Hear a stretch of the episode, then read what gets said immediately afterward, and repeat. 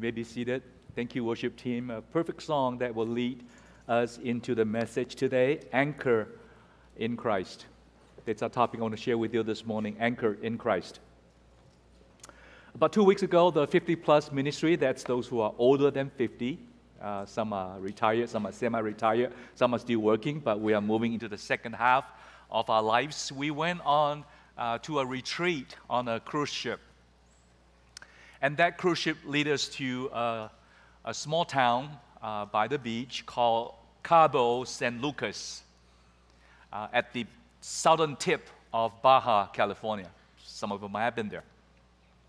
And when the ship gets there, it drops anchor at the bay to allow passengers to get off the ship to explore that beautiful place. And most of the passengers will hire a boat to visit the famous arch, the arch which is supposed to be the meeting place of the Pacific Ocean and the Sea of Cortez. Okay, so there's something unique there. So many will hire a boat to just tour that place. I remain on the, on the cruise ship, sitting in my room. When I look out the window, I can see the scene changes every few hours. Um, I can see the shorelines in the morning, where we dock with houses, the beach, beautiful place. And in a few hours, I can only see Pacific Ocean because the boat has shifted with the ocean current. That's how powerful the current is, right? It moves, shifted. And when you look out there, it's all ocean. You thought the ship, you know, travel again? No, no, no. It's still in the same place. The ship drifts with the ocean current, but it never drifted away from where it anchors. And when I look at that, it reminds me of how we experience our lives today, even as you are sitting there. And we, we are like that. We wake up every morning to a new scene. One day you wake up to Israel Hamas conflicts. Another day you wake up to mass shooting in Maine. The next day you wake up, fire breaks out in Temecula. And the next day you wake up to your personal crisis in your family, in your marriage, in your workplace. Another day you wake up to floodings, to earthquakes. You know, almost every day the scene change as you look out of your life, out the window of your life. Another day you wake up to a new legislations that you don't agree with but enacted by the Congress anyway. Now, we feel sometimes uh, difficult to catch up with all the happenings in this world. We don't have all the answers. And you don't like all these things happening around you. We don't have all the right responses. But one thing is important that I do need to be anchored in Christ. Because as the ship, as the ship shifts by the current of the sea, the scenery will change as I look out there. And every time it's different. But as long as I am moored anchored in Christ, I can find my footing. I can see how I can move on with life. And that's what Paul is doing in Colossians chapter 2, verses 1 to 7. The church faces heresies. In one scene, they talk about how Jesus is not enough. You need to add on laws, you need to add on something else. Uh, and another scene, another one come along and say, Jesus Jesus is too much, too much sin, too much condemnation, not enough grace. Let's not talk about sin. Let's just talk about grace and love. And that's more attractive to people. And then the scene shifted quickly. Well, Jesus is wonderful, but he's not the Son of God. He's a wonderful teacher, great teacher. Let's emulate him on how he loved the world. That's wonderful. Another scene changes and say, Jesus, while he's the, the, the, the, Son of God, but he's not the Son of Man. He cannot be the Son of Man because he can't carry a body. Body is evil. So he, he didn't have a body. He's not human. He possessed a human. And then when he died on the cross for us, he left that body and he went back, the spirit went back to the Father to remain, to be holy because the body is evil. The heresies keep changing the scenes and causes some of the confusion to the church of Colossae. And Paul says, anchored in Christ in verses 1 to 7. Let me read to you Colossians 2 1 to 7. For I want you to know how great a struggle I have for you and for those at Laodicea, and for all who have not seen my face, who have not seen me face to face, that their hearts may be encouraged, being knit together in love, to reach all the riches of a full assurance of understanding and the knowledge of God's mystery, which is Christ, in whom are hidden all the treasures of wisdom and knowledge. I say this in order that no one may delude you with plausible arguments. For though I am absent in body, yet I am with you in spirit, rejoicing to see your good order and the firmness of your faith in Christ.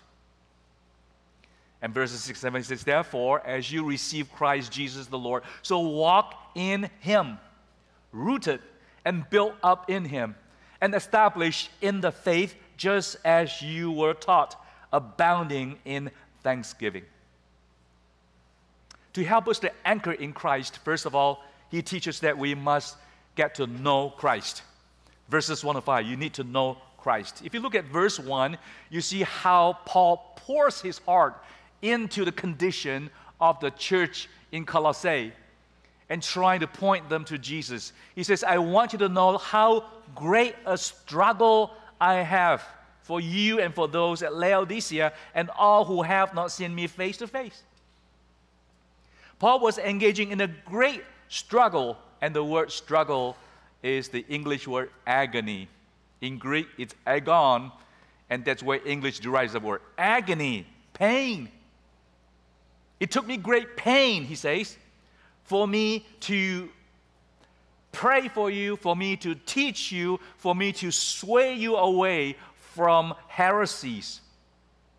And the word agon is often used to describe athletic contest, which is very strenuous and demanding.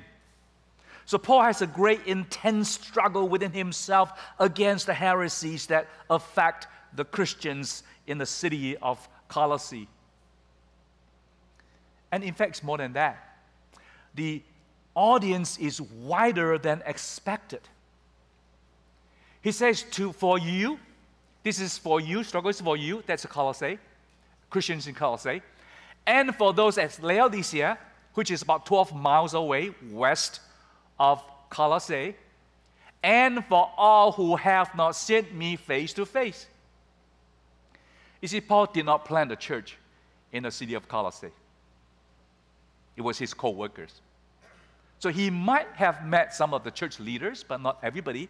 But his heart is for the church.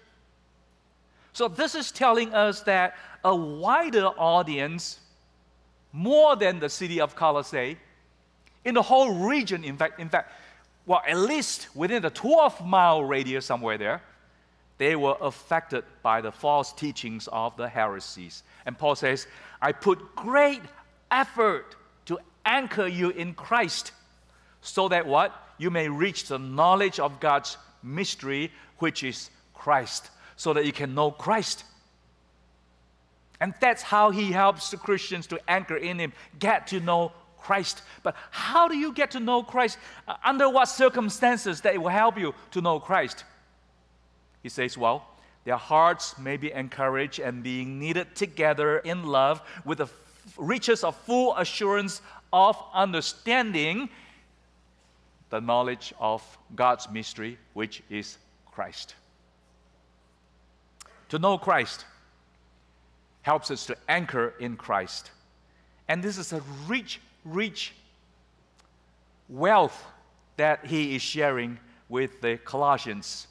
Rich, all the riches, all the riches of full assurance of understanding. You see, the more you understand, the more you are assured, the more you understand, the more you are assured, and you reach all the riches of understanding as you grow deep in Christ as a commentator says, the better a Christian understands God's truth, God's true revelation concerning the person and work of Christ Jesus, the better he or she will be able to recognize and refute false doctrines.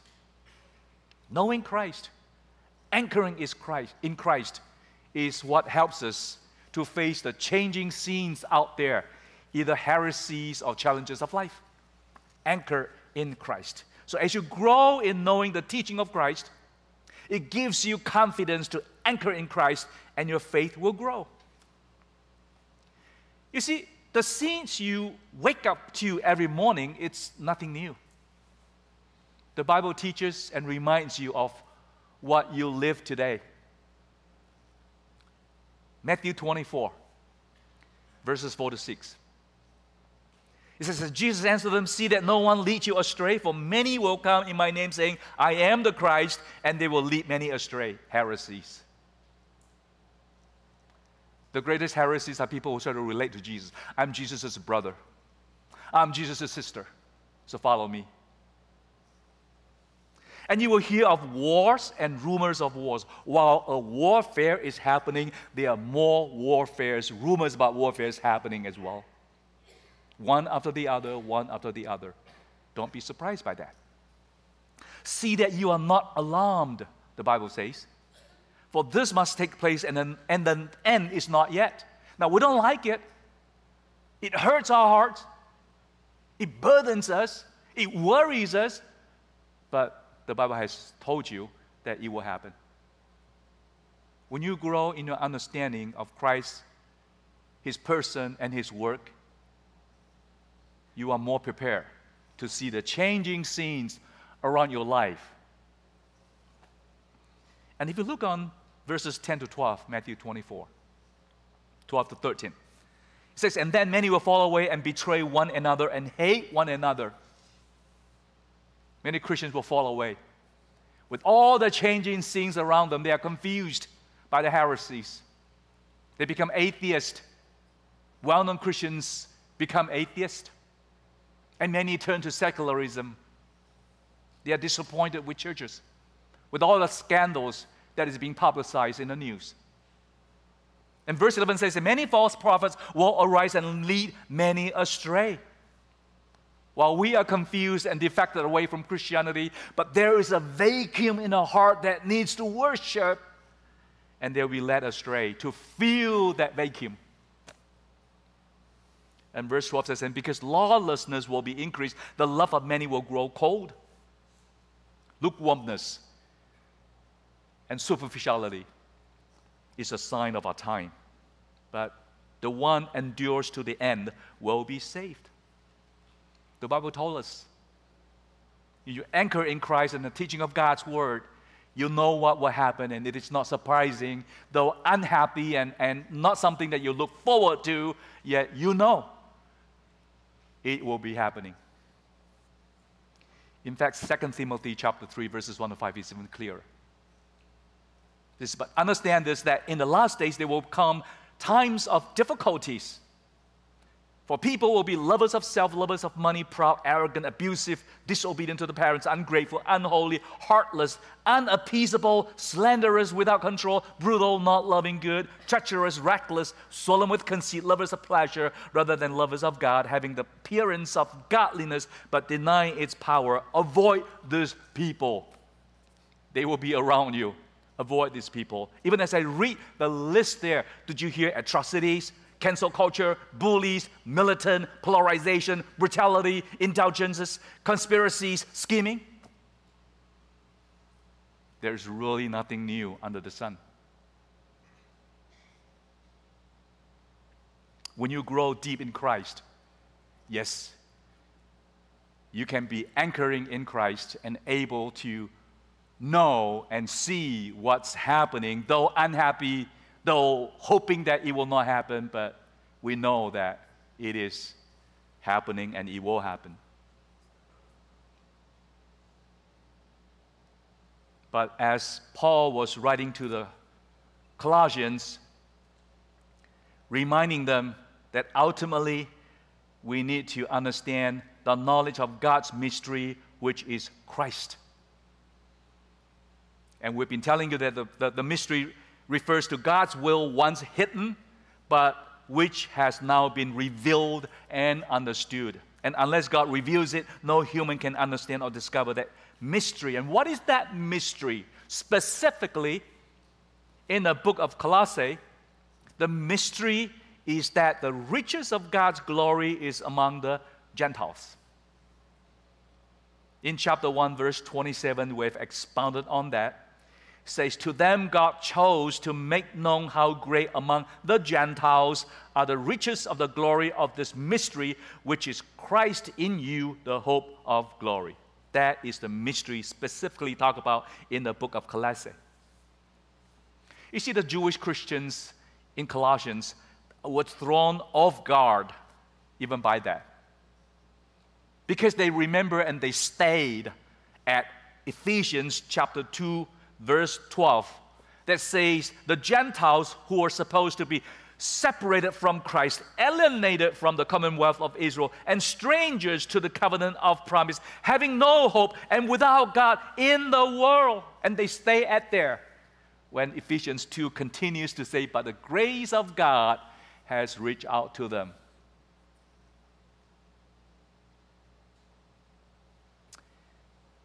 David Garland, the commentator, summarized it beautifully. The mystery revealed to Paul was that God intended to save the Gentiles from the very beginning.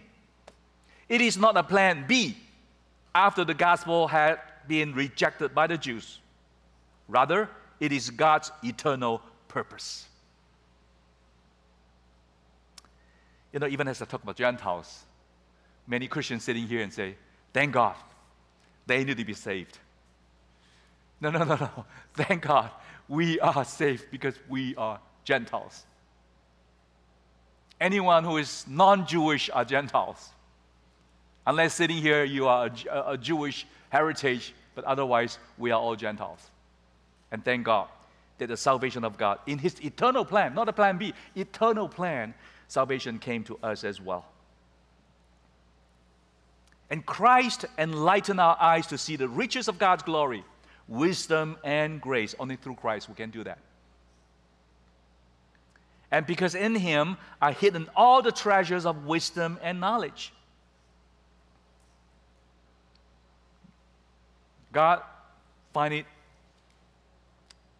contented, fulfilled, satisfied to have all his glory and all his richness to be hidden in Christ.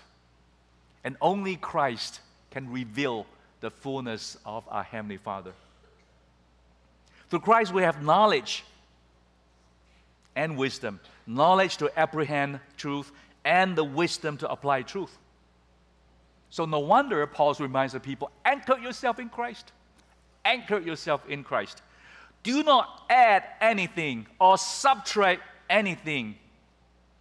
Anchor yourself solely in Christ for us to face all the changing scenes that keep flipping um, through our windows out there or as we look out there. And that leads to verses 4 and 5. When Paul says, I say this in order that no one may delude you with plausible arguments, that's heresies.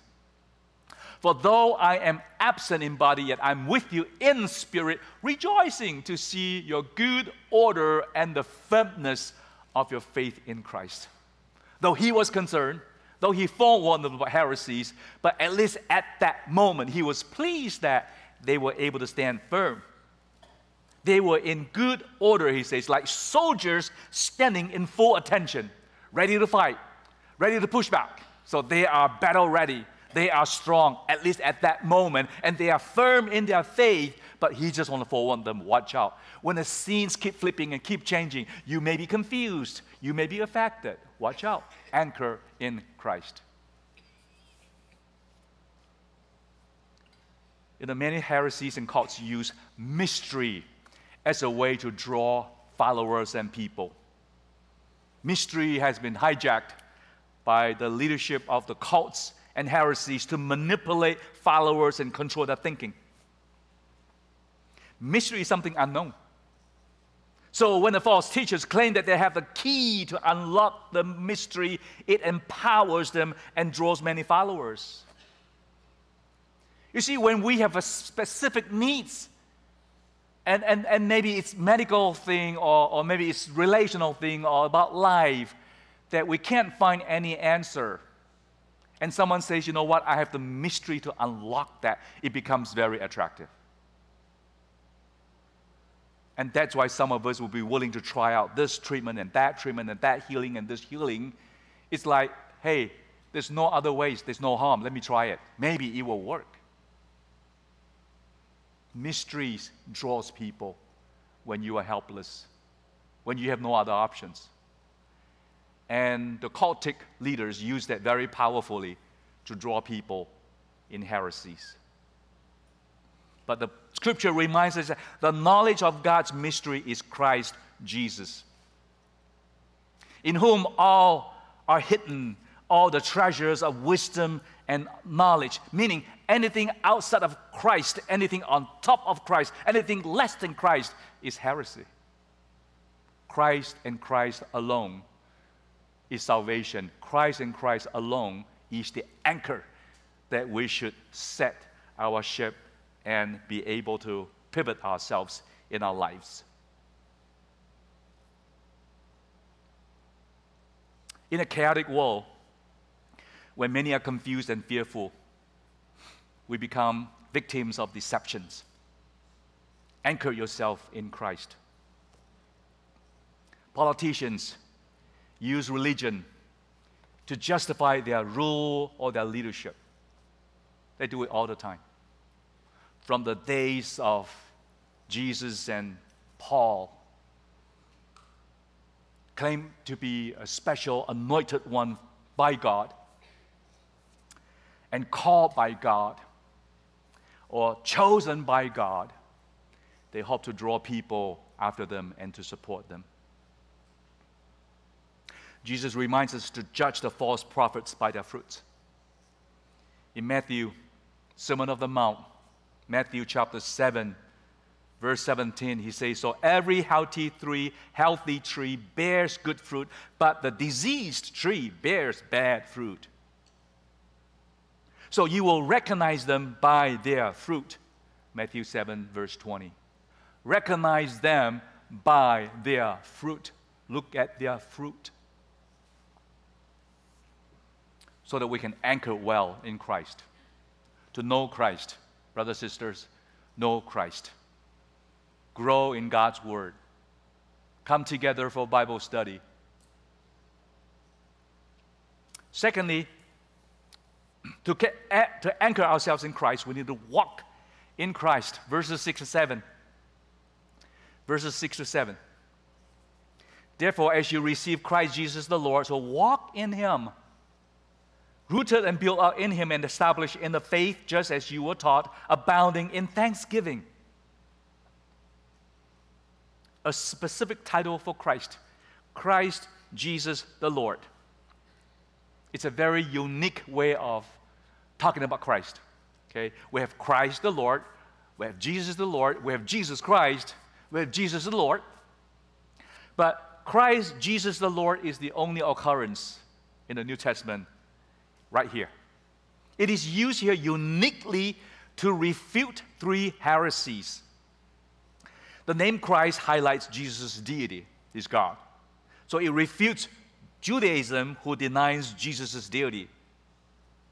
The name Jesus highlights his humanity, and it refutes Docetism, that is the heresies that think body is evil, so Jesus has no body who denies Jesus' humanity because they consider physical body as evil. The name Lord highlights his sovereignty. It refutes all other religions of Paul's time who worship other gods. So, Christ Jesus the Lord is a unique way of refuting all the heresies of that time. And he says, as you receive Christ Jesus the Lord, you must be willing to obey him since he is your Lord. Paul exhorts the Colossians to walk in him. How do you walk in him? He gave four characteristics of someone walking in Christ rooted in him, built up in him, established in the faith, and then abounding in thanksgiving. Four ways to walk in Christ. The first rooted in Him. It means to grow deep in Christ like a plant, firmly rooted like a tree. Grow deep in Him. To build up in Him, to grow up in Christ, It is using the picture of a building being built up. So our formation is not completed yet. We are still in the process of being built up. Rooted in Him, growing deep in Christ, building up in Him, grow up in Christ. And thirdly, establish in the faith, grow strong in Christ. To go strong in Christ, we become increasingly stable in our faith as we walk in Him.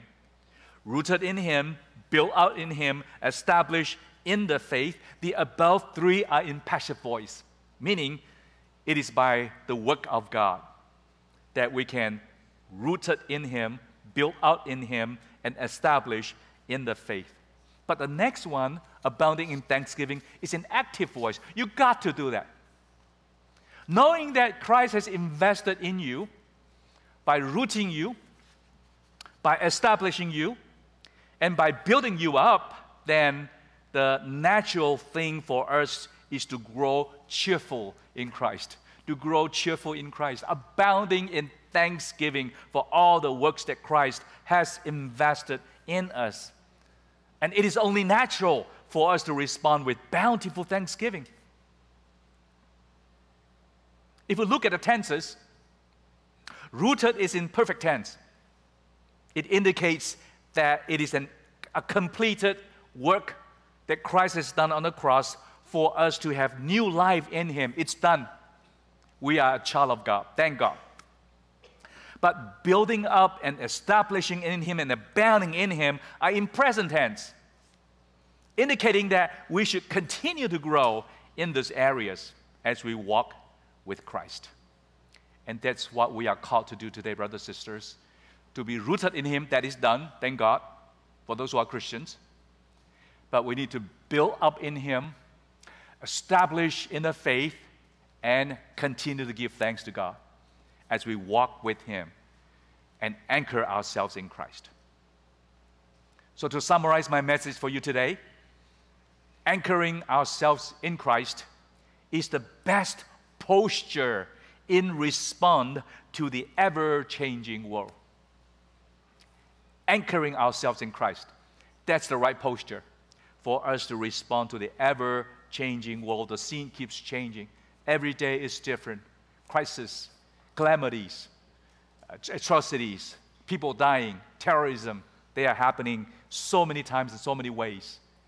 Anchor yourself in Christ as Hebrews chapter 6, verses 19 to 20 says, we have this as a sure and steadfast anchor of the soul, a hope that enters into the inner place behind the curtain where Jesus was Jesus has gone as a forerunner on our behalf, having become a high priest forever after the order of Melchizedek. Jesus is a pioneer. This is a picture of the temple where there's a veil separating the Holy of Holies, and outside. And only the high priest, once a year, he can enter that on the Day of Atonement to atone for the sins of the whole nation. Every year, every year, he has to go in. That is the order of Aaron. Aaron's the high priest, and all the descendants will have to do the same thing. Every year, atoning for the sins that they forgot, they don't remember, and he will make sure the whole nation is covered by the high priest Day of Atonement entry into the Holy of Holies. But Jesus is different. Jesus is after the order of Melchizedek, not after Aaron. He just went in once. He died for our sins once for all, and salvation is secure. He, he doesn't need to go in every year, not like Aaron, but Jesus has done that. He's a better priest for us in secure of the salvation and He is the anchor of our soul. It will not shift, it will not change, and we have our security in Christ. You know, I was reading Eugene Peterson.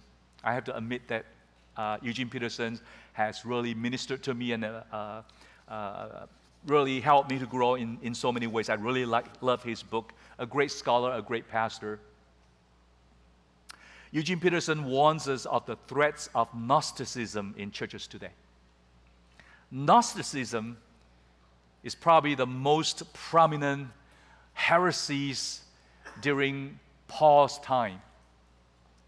At least in the early form and in the second century, um, it, it was growing in its impact. Basically, a syncretism. That means everybody just mixed them all together. That's why you have Jesus plus, Jesus minus. Their beliefs are anchored in two basic thinking. First of all, material things, matter is inherently evil and spirit is good. But they believe in dualism, meaning anything done in the body, even the grossest sin, has no meaning because real life exists in the spirit realm only. So you can do whatever you want, it doesn't affect your soul. Soul is good. And you can see the implications of that kind of a philosophy and thinking. Even in our lives today, it's, it's DNA. It's your leaning. It's a disease. You can't help it. It's your family of origin. It's unkind people around you. It's the environment. Because you grew up in that environment, you can't help it. That's the modern expression of narcissism. That matter is inherently evil, but it doesn't affect the soul. The soul is always good, and they are separated. Secondly, narcissism claims to possess an elevated knowledge. They have a higher truth. Now, not, not, not from a Bible, but acquire on some mystical higher power. So we are the privileged ones. We are the enlightened ones. If you want to know more, you get to go through us. We are the privileged class. And with these two basic teachings that anchors this heresies, Gnosticism, Eugene Peterson reflected on, on that and said, you know what, we see the modern expression in even evangelical churches. He says the Gnosticism today offers us spirituality. We need God, we want God. There's a vacuum in us that cries out for God, but we want spirituality, spirituality without the inconvenience of creation. Creation can happen only when God intervenes, because only God can create. But we don't want God to touch our lives. We want spirituality without the inconvenience of creation. To be transformed, to go through growth and life, to be more and more like Christ is very inconvenient. You have to change your lifestyle. You have to be aligned with Christ. You have to give up something that you, you always crave for and like, but now because of Christ, you say no to that inconvenience of creation. So Christians live in a parallelism. Christ and me, we never cross. Perfect parallel forever. You do your thing, I do my thing. If I need you, I'll call you up, but otherwise, leave me alone. Modern expression of Gnosticism. You are in charge of your own life. No one should interfere with your destiny. That's my rights. And for us who grew up or live in the US, that personal right is heightened in an amazing way.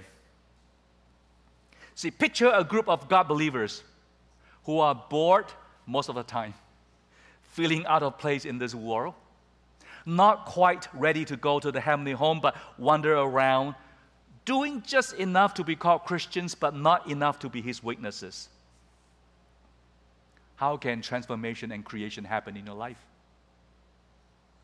He says, only when nothing we do makes any difference and we are left standing around empty handed and clueless, we are ready for God to create, to transform.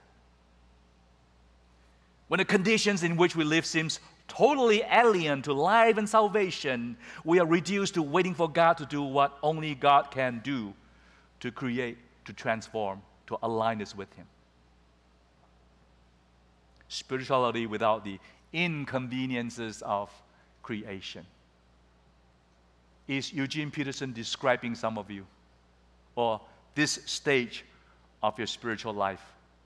Gnosticism in modern expression. in a church. Secondly, he says the modern Gnosticism offers us spirituality without the inconvenience of sin or morality. What if the church talks less about sin and sinners? It's too condemning, too unfriendly. And in some cultures, like the Chinese culture, then the older parents will be more willing to come to church. And to talk to an elderly person in the Chinese culture and say, You are a sinner, that's offensive, man. That's offensive. You don't do that. You have to craft it and, and think of a way to say sin, but in a, in a nicer way, in a more respectful way then they will say, okay, I'll listen to you. If we do that, then we can attract a lot more seniors with the Chinese heritage and be willing to hear the gospel. Would that be nice? Spirituality without the inconveniences of sin and morality. What if the church would talk about topics that people are more interested, like retire happily, worry free living, foul proof your marriage, raising Ivy League bounce kids, expand your bucket list, invest wisely. I think we do talk about some of that, but never disconnected with what God expects of His children, and never disconnected with discipleship, and never disconnected with the teaching of God's Word.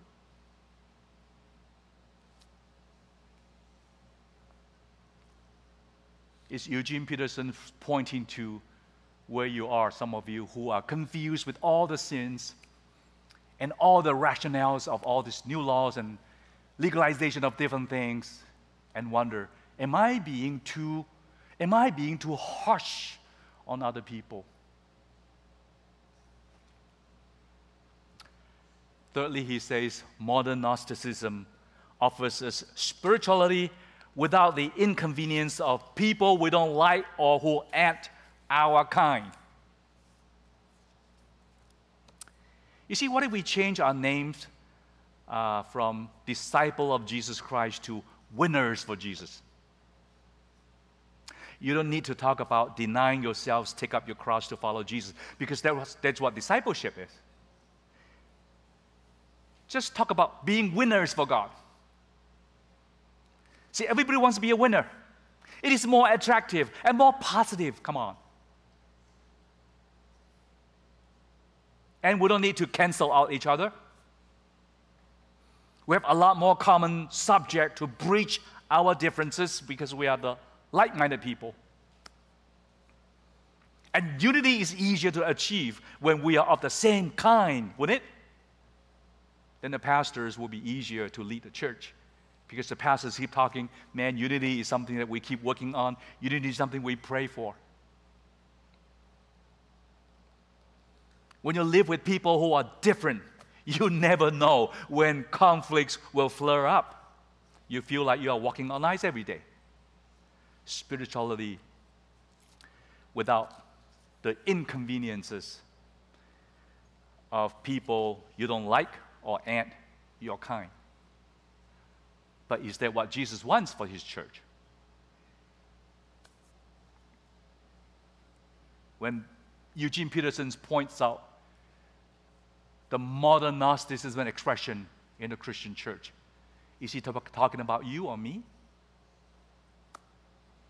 And number four, he says the, the, the, the highest expression. In fact, people People look for that and, and, and yearn for that. Highest expression is narcissism offers us a spirituality without God. It's called secularism, right? See, if the church replaces the sign of the cross with a dollar sign, would it be more practical? After all, who can live without money? And once you touch the subject of God, you can't avoid talking about holiness and righteousness and judgment and second coming on top of yes grace and love and compassion and, and faithfulness yes of course but you need to touch on the full attributes of god But if you don't talk about God, we make friends so much easier.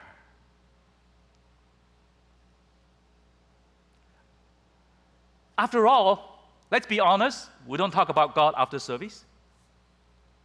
We talk about God from 9 a.m. to 12 p.m., two services. And after that, we talk about everything else but God. And Monday to Saturday, be honest, we hardly ever talk to God unless you are in a prayer meeting, in a small group, but otherwise, God is pretty much absent from your life, from your campuses, from your office, from your family, unless it is just a prayer before meals.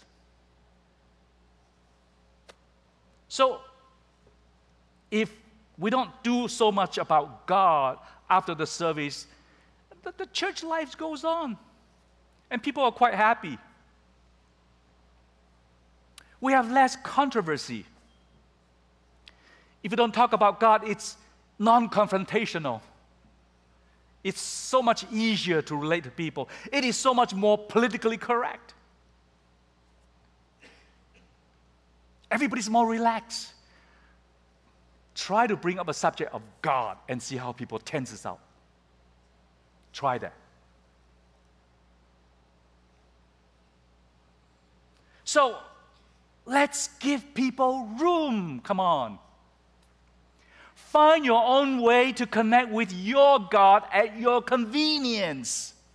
Who am I to probe into your spiritual life? That's your privacy. Spirituality without God is the highest form, he said, of the expression of Gnosticism. Am I describing some of us when Eugene Peterson's really provoked me and, and, and just caused me disequilibrium when I read his books? I was like, oh my goodness. That heresy 2,000 years ago never left us. It comes in different forms. The scene changes every day scene changes, not only politically, not only globally, but in church as well. They keep changing. Where am I anchoring myself in? He says, Church, anchor yourself in Christ. And Christ only. Don't add anything else. Do not subtract anything. Christ and Christ alone is your anchor. And He is supreme. He is salvation. He is sufficient for your salvation and your godly living today. Christ and Christ alone.